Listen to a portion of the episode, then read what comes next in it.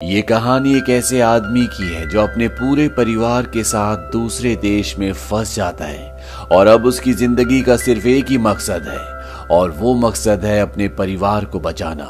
Bollywood silver screen presenting no escape. इस कहानी की शुरुआत में साउथ ईस्ट एशिया कंट्री के प्राइम मिनिस्टर हाउस को दिखाया जाता है, जहाँ पर प्राइम मिनिस्टर की एक अमेरिकन कंपनी से डील चल रही है। इस कंपनी का नाम कार्डिफ है। और प्राइम मिनिस्टर की कार्डिफ कंपनी के रिप्रेजेंटेटिव से डील फाइनल हो जाती है। वो प्राइम मिनिस्टर से हाथ मिलाता है। और इसके बाद प्राइम मिनिस्टर का जो सिक्योरिटी वाला होता है, वो उस रिप्रेजेंटेटिव को गाड़ी तक छोड़ने के लिए जाता है। और जैसे ही गाड़ी वहाँ से निकलती है, गोलियाँ चलने की आवाज़ आती है। सिक्योरिटी वाला भागता हुआ प्राइम मिनिस्टर की तरफ़ जाता है, लेकिन दरवाज़ा बंद हो चुका होता है। वो दूसरे रास्ते से किसी तरह से वहाँ तक पहुँचता है, जहाँ पर प्राइम मिनिस्टर है। लेकिन वो देखता है कि वहाँ पर उनका कत्ल कर दिया गया है। वहाँ पर इसी देश के कुछ बागी होते हैं, जिन्होंने प्राइम मिनिस्टर को मारकर सत्ता अब अपने हाथ में ले ली है। सिक्योरिटी वाला चाकू उठा लेता है। लेकिन वो इतने लोगों का सामना नहीं कर सकता और ना ही उन्हें इन्फॉर्मेशन दे सकता है। इसीलिए वो अपनी खुद की जान ले लेता है। वहीं दूसरी तरफ़ ये दिखाया जाता है कि इस घटना से ठीक सत्रह घंटे पहले, जैक नाम का एक सिविल इंजीनियर जिसने अभी अभी कार्डिफ कंपनी को ज्वाइन किया है, वो इसी देश में अपने पूरे परिवार के साथ आ रहा है। उसकी पत्नी का नाम एनी है, बड़ी बेटी का नाम लूसी और छोटी बेटी का नाम ब्रिजल और ये एक बहुत लंबा सफ़र तय करने के बाद अब इस देश में पहुँच चुके हैं। लेकिन एयरपोर्ट पर इन्हें कोई भी लेने नहीं आता। इन्हीं के साथ सफ़र करने वाला एक आदमी जिसका नाम हेमंत है, वो कहता है, मैं भी उसी तरफ़ जा रहा हूँ जिस तरफ़ तुम्हें जाना है। दरअसल यहाँ पर आने के बाद अधिकतर लोग जो फॉरन से आते हैं, वो एक ही होटल में रुकते हैं। और इस होटल का नाम है द इम्पीरियल लोटस। हेमंत एक टैक्सी वाले को बुलाता है, जिसका नाम होता है कैनी रॉजर्स। और वो अपने साथ इस पूरे परिवार को इनके होटल तक छोड़ देता है। और जब ये होटल पहुँचते हैं तो गेट पर ही एक बैनर लगा होता है, जिस पर लिखा होता है कार्डिफ वेलकम्स और इस बैनर में जैक की फ़ोटो भी होती है। जैक कहता है कि हमें एयरपोर्ट पर तो कोई रिसीव करने के लिए नहीं आया, लेकिन मुझे ये स्वागत पसंद आया। और इसके बाद वो अपने पूरे परिवार के साथ होटल के कमरे में पहुँच जाता है। लेकिन वहाँ पहुंचकर जैक बहुत हैरान होता है, क्योंकि वहाँ पर टेलीविज़न, टेलीफोन, इंटरनेट कुछ भी नहीं चल रहा होता। और वो नीचे रिसेप्शन पर आता और कहता है कि मेरे कमरे की कोई भी लाइन काम नहीं कर रही। रिसेप्शन पर जो आदमी होता है, वो कहता है कि मुझे इस बारे में कुछ भी नहीं पता। जैक पूछता है, कार्डिफ कंपनी से क्या मेरे लिए कोई मैसेज या कोई कॉल है? वो कहते हैं कि, नहीं, आपके लिए कोई मैसेज या कॉल नहीं है। जैक अपने कमरे में वापस चला जाता है और अगली सुबह वो एक बार फिर से रिसेप्शन पर जाता है और वो पूछता है, क्या कार्डिफ कंपनी से मेरे लिए कोई मैसेज या कॉल है? रिसेप्शन पर जो आदमी होता है, वो कहता है कि नहीं, आपके लिए कोई भी मैसेज या कॉल नहीं है। जैक उससे न्यूज़पेपर माँगता है। वो कहता है, आज न्यूज़पेपर नहीं आया, लेकिन यहाँ से आधा किलोमीटर दूर आपको न्यूज़पेपर मिल सकता है। और जैक पैदल ही उस तरफ़ निकल पड़ता है। लेकिन वहाँ पर जो उसे न्यूज़पेपर मिलता है, वो तीन दिन पुराना होता है। यानी कि तीन दिन से न्यूज़पेपर आए नहीं। और तभी जैक देखता है कि सामने से पुलिस की एक बहुत बड़ी टुकड़ी उसी की तरफ़ आ रही है। और दूसरी तरफ़ यहाँ के जो आम लोग होते हैं, जो उन्हें प्रोटेस्ट कर रहे हैं। वो खड़े होते हैं और पुलिस के बीच में और आम लोगों के बीच में झगड़ा शुरू हो जाता है। जैक किसी तरह से वहाँ से भागता हुआ होटल तक पहुँचता है और वो देखता है कि रास्ते में कई लोग मरे हुए हैं। दरअसल इस देश में अब राइट शुरू हो गए और होटल के बाहर पहुँचने के बाद दिखाया जाता है कि वही आदमी जिसने इस देश के प्राइम मिनिस्टर को मारा था, उसके आदमी होटल में ही रहने वाले एक अमेरिकन को बाहर लेकर आते हैं और वो सबके सामने उसे गोली मार देता है। और जैक यहाँ से भागने की कोशिश कर ही रहा होता है कि तभी उसके लोग उसे देख लेते हैं। वो जैक का पीछा करते हैं। लेकिन जैक किसी तरह से होटल में अपने कमरे तक पहुँच जाता है। उसकी पत्नी को कुछ भी नहीं पता होता। और जैक उसे बताता है कि इस शहर में दंगे शुरू हो गए और वो खास तौर पर उन लोगों को मार रहे हैं जो दूसरे देशों से यहाँ पर आए और तभी जैक को यहाँ पर यह पता चलता है कि उसकी बड़ी बेटी लूसी कमरे में नहीं है। वो स्विमिंग पूल पर गई है। इस बात से जैक पूरी तरह से परेशान हो जाता है। वो अपनी पत्नी से कहता है कि मैं लूसी को लेने के लिए जा रहा हूँ। तुम किसी भी कीमत पर दरवाज़ा मत खोलना और वो वहाँ से निकल जाता है और उसे अपनी बेटी मिल जाती है जो पूल पर होती है। वो कहता है, लूसी, जल्दी से बाहर आओ। और तभी वो सामने देखता है कि एक आदमी किसी को मार रहा होता है और वो आदमी जैक को और उसकी बेटी को देख लेता है। वो उनका पीछा करना शुरू कर देता है। वही होटल के कमरे में दिखाया जाता है कि जैक की वाइफ एनी दरवाजे के कैमरे से बाहर देखती है और वो देखती है कि दूसरे कमरे में जो उनके सामने होता है, वहाँ पर पर कुछ लोग उस कमरे में रहने वाले लोगों को मार रहे होते हैं और इसके बाद वो उस कमरे के दरवाजे को भी धकेलना शुरू करते हैं जहाँ पर एनी है। लेकिन वो दरवाज़ा नहीं खोलती, बल्कि दरवाजे को अंदर से धकेलना शुरू कर देती है। लेकिन कुछ देर बाद जब वो वहाँ से चले जाते तो एक बार फिर से दरवाजे पर किसी की दस्तक होती है। लेकिन इस बार जैक अपनी बेटी के साथ बाहर होता है। वो कहता है कि जल्दी से दरवाज़ा खोलो और उसकी पत्नी दरवाज़ा खोलती है। वो बहुत बुरी तरह से डर चुकी है। जैक अपनी पत्नी से कहता है कि हमें यहाँ से जाना होगा। वो लोग बाहर पुल तक पहुँच चुके हैं, लेकिन उसकी पत्नी नहीं जाना चाहती। उसने अपने आँखों के सामने लोगों को मरते हुए देख लिया है। जैक कहता है कि तुम्हें मुझ पर भरोसा करना होगा। हमें ऊपर छत तक जाना होगा। और जैक अपनी दोनों बेटियों को अपनी पत्नी को कमरे से लेकर निकल जाता है। और जब वो ऊपर छत तक पहुँचता है तो वहाँ पर बहुत सारे गेस्ट होते जो सब के सब छत पर है। इन सबने अंदर से दरवाज़ा बंद कर रखा होता है। लेकिन जैक और उसके परिवार को देखने के बाद वो दरवाज़ा खोल देते हैं। और जैक जब छत से नीचे देखता है तो वहाँ पर कई सारे लोग होते हैं, जो नारा लगा रहे होते हैं ब्लड फॉर वाटर यहीं ऊपर एक होटल के स्टाफ का आदमी होता है, जो यहाँ का लोकल आदमी है, और वो जख्मी है। और जब उससे पूछा जाता है कि यहाँ पर दंगे क्यों रहे तो वो बोलता है कि एक अमेरिकन कंपनी यहाँ की वाटर सप्लाई का पूरा टेंडर अपने हाथ में लेना चाहती है पूरा कंट्रोल लेना चाहती है। और यहाँ के लोग ये नहीं चाहते। इसीलिए ये दंगे हो रहे हैं। और ये वही कंपनी है जिसमें जैक काम करता है, जिसका नाम कार्डिफ है, जिसके लिए वो यहाँ पर आया है। जैक की वाइफ एनी उससे पूछती क्या तुम्हें इस बारे में पता था? जैक कहता है कि मुझे इस बारे में कुछ भी पता नहीं था। तुम में से कोई भी चिंता मत करो, बहुत जल्दी यहाँ पर हेलीकॉप्टर आ जाएँगे और हम सबको यहाँ से सुरक्षित ले जाएँगे। और तभी इन्हें हेलीकॉप्टर की आवाज़ सुनाई देती है और ये सब के सब खुश हो जाते हैं। और जब हेलीकॉप्टर इनके बिल्कुल नज़दीक आ जाता है तो ये हेलीकॉप्टर इन्हें बचाने के लिए नहीं आया, बल्कि ये वही रिबेलियस लोग हैं, जिन्होंने पूरे दंगे शुरू किए हैं और वो अंधाधुंध गोलियाँ चलाना शुरू कर देते हैं, जिसमें वो अधिकतर लोगों को मार देते हैं और इससे पहले कि वो सब के सबको मारते, उनका हेलीकॉप्टर क्रैश हो जाता है और जैक और उसका परिवार अभी बचा हुआ है। लेकिन अब छत का दरवाज़ा खुल चुका है और बहुत सारे लोग अब अंदर आ चुके हैं जो इन्हें मारना चाहते हैं और जैक यहाँ पर अपने परिवार के साथ फंस चुका है। और अगर उसे यहाँ से बचना है तो सामने जो दूसरी बिल्डिंग है, वहाँ पर उसे अपने परिवार को लेकर जाना होगा। लेकिन इस बिल्डिंग और उस बिल्डिंग के बीच में बहुत फासला होता है। वो अपनी पत्नी से कहता है कि तुम्हें वहाँ कूदना होगा। उसकी पत्नी कहती कि नहीं, मैं ये नहीं कर सकती। जैक कहता है कि अगर तुमने ऐसा नहीं किया तो वो हम सबको मार डालेंगे। और उसकी पत्नी एनी अपनी जान पर खेलकर दूसरी तरफ़ कूदती है, और वो किसी तरह से वहाँ पहुँच जाती है। हालाँकि इसमें उसे चोट भी लगती है।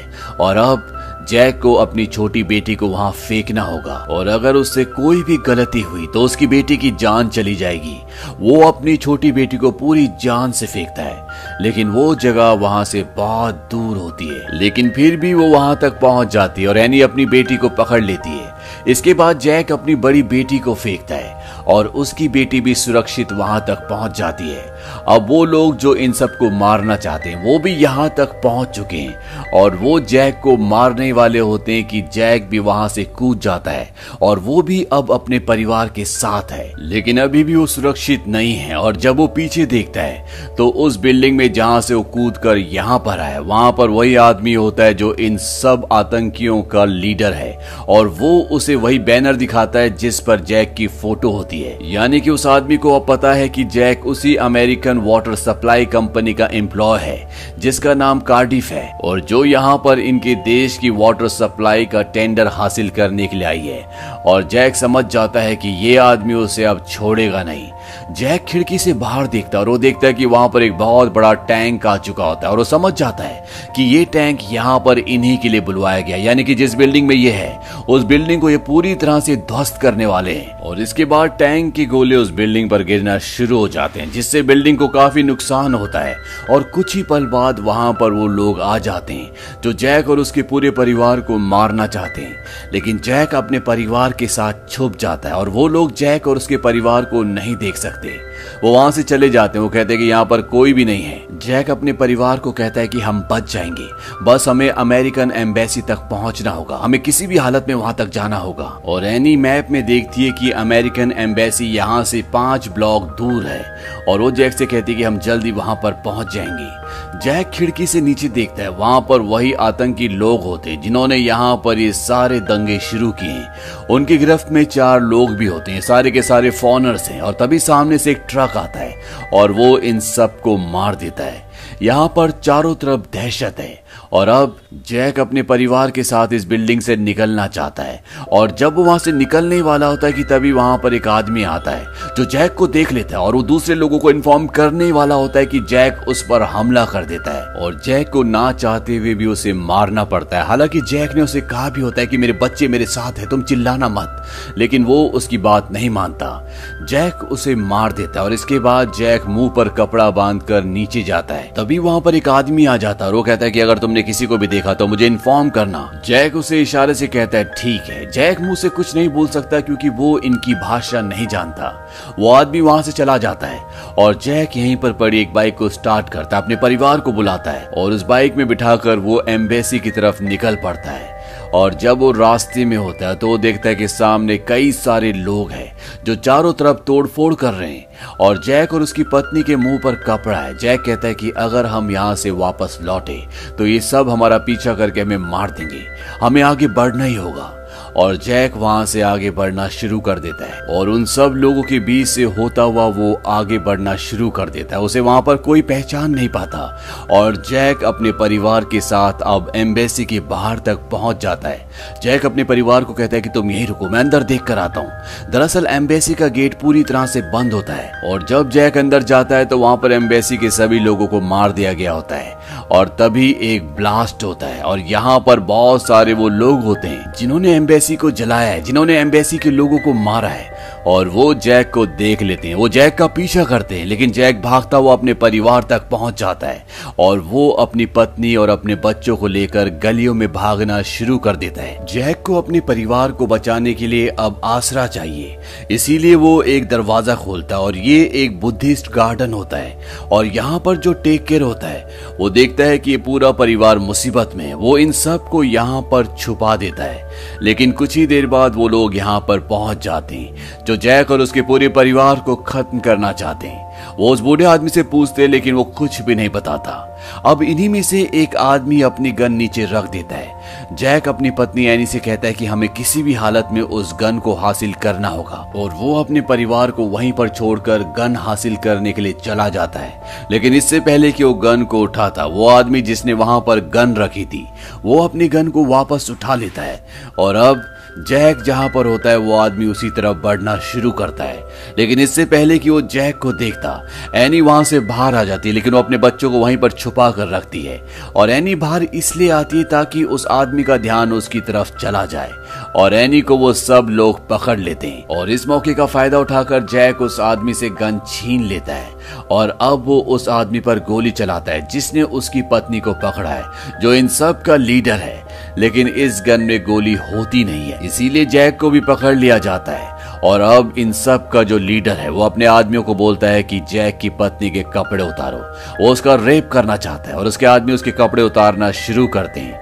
लेकिन इससे पहले कि वो उसका रेप करता, वहाँ पर इन्हीं का एक आदमी जिसके मुँह पर कपड़ा बंधा होता है, वो वहाँ पर हेमंड को पकड़ कर ले आता है। हेमंड वही आदमी है जिसने जैक के पूरे परिवार को एयरपोर्ट से होटल तक लिफ्ट दी थी।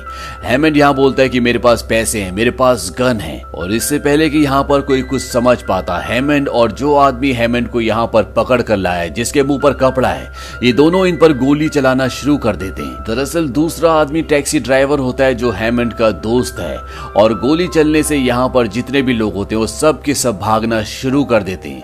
हालाँकि कई लोग मारे भी जाते हैं, और अब हेमंड और वो टैक्सी ड्राइवर जैक के पूरे परिवार को यहाँ से दूसरी जगह ले जाते हैं। ये एक बहुत ऊँची छत होती है और यहाँ पर हेमंड जैक के परिवार को खाना भी खिलाता है और वो जैक और उसकी वाइफ को यहाँ से वियतनाम का बॉर्डर दिखाता है। हेमंड कहता है कि वियतनाम का बॉर्डर यहाँ से दो मील दूर है। हमें पानी से शिप से जाना होगा और एक बार हमने बॉर्डर पार कर लिया। उसके बाद हम पूरी तरह से सुरक्षित हो जाएँगे। जैक हेमंड को शुक्रिया बोलता है। हेमंड कहता है कि शुक्रिया करने की ज़रूरत नहीं नहीं है। और वो उसे बताता है कि मैं और टैक्सी ड्राइवर जो तुम्हें यहाँ पर लेकर आए हैं, दरअसल हम दोनों ब्रिटिश गवर्नमेंट के लिए काम करते हैं। और हमने यहाँ की सरकार को अलग अलग कंपनीज़ के साथ डील करने के लिए कहा था। और इस डील से ये पूरी की पूरी गवर्नमेंट, ये पूरा देश कर्जे में आ जाता। और धीरे धीरे करके उनका अपने देश से पूरी तरह से राइट खत्म हो जाता। और वो हमारे पूरी तरह से कर्जदार हो जाते। और इसी वजह से यहाँ के लोगों को गुस्सा आ गया। और उन्होंने बगावत कर दी।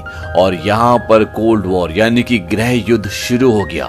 दरअसल ये लोग भी अपने परिवार को, अपने लोगों को बचाने की कोशिश कर रहे हैं। हमारे जैसे लोगों की वजह से आज तुम्हारा परिवार मुसीबत में है। कम से कम मैं तुम्हारी मदद तो कर सकता हूँ। वो कहता है कि हम चार घंटे बाद यहाँ से निकलेंगे। तब तक तुम सो जाओ और ये सब के सब सो जाते हैं। लेकिन इससे पहले कि ये सब यहाँ से निकलते, यहाँ पर वो लोग पहुँच जाते हैं, जो इन्हें मारना चाहते हैं। और वो सामने वाली बिल्डिंग से इन पर गोलियाँ चलाना शुरू कर देते हैं। और हेमंत का जो साथी होता है, वो इस गोलाबारी में मारा जाता है। और हेमंत को भी एक गोली लग जाती है। लेकिन किसी तरह से ये उस छत से नीचे सड़क तक उतर आते हैं। हेमंत जख्मी होता है, इसीलिए उस सड़क पर गिर जाता है।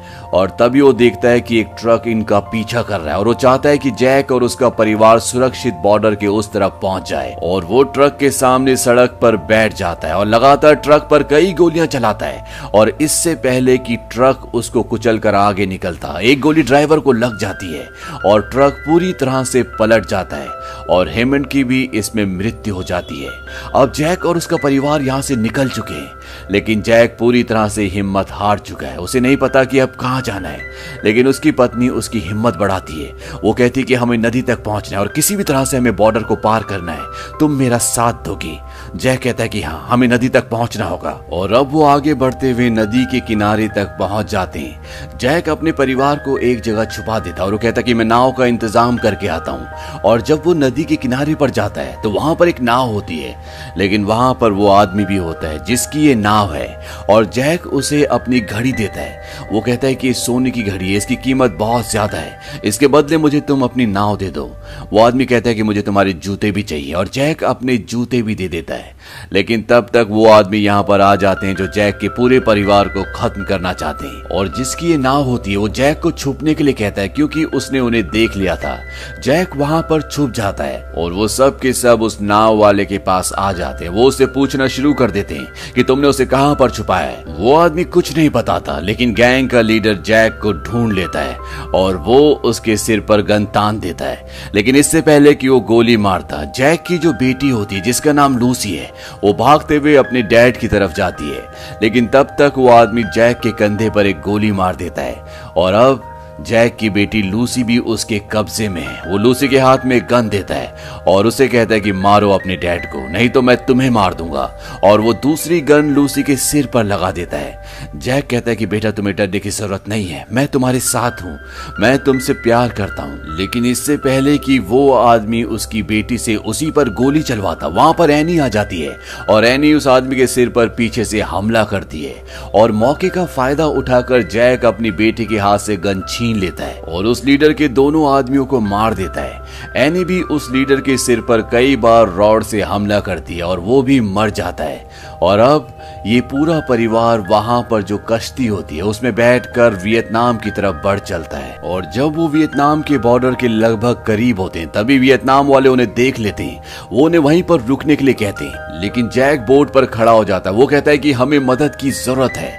और यहाँ पर वो लोग भी आ जाते हैं, जो जैक और उसके परिवार को मारना चाहते हैं, जिसके लीडर को जैक ने और उसके परिवार ने मार दिया है। और अब वो गोलियाँ चलाकर जैक के परिवार को मारने वाले होते हैं कि इनकी बोट बॉर्डर के अंदर चली जाती है और वियतनाम से एक अनाउंसमेंट होती है। वो कहते हैं कि तुम्हारी बोट अब हमारे इलाके के अंदर आ चुकी है, ये बॉर्डर पार कर चुकी है। और अगर तुमने गोलियाँ चलाई तो हम इसे जंग का आगाज़ समझेंगे। तुम्हें अपनी गन को नीचे करना होगा और मजबूरी में उन लोगों को अपनी गन्स को नीचे करना पड़ता है। वो चाहकर जैक के परिवार को नहीं मार पाते। और जैक अपने परिवार के साथ वियतनाम के अंदर दाखिल हो जाता है। और वो लोग बस देखते रह जाते हैं।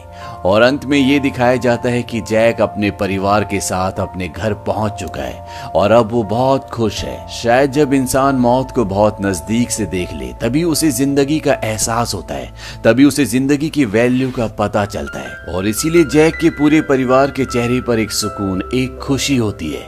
उन्हें समझ में आता है कि एक दूसरे का साथ क्या है। इसीलिए हमें भी ज़िंदगी के हर एक पल को जीना चाहिए, क्योंकि हमें नहीं पता कि कौन सा पल हमारी ज़िंदगी का आखिरी पल हो सकता है। तो ये थी पूरी कहानी नो स्केप की। ये फ़िल्म सन 2015 में रिलीज़ हुई थी। आई पर इसकी रेटिंग है 6.8 इस मूवी का बजट था 5 मिलियन डॉलर्स, और बॉक्स ऑफ़िस पर इस मूवी ने कमाई की थी चौवन मिलियन डॉलर्स की। उम्मीद करते हैं कि ये कहानी आपको पसंद आई होगी।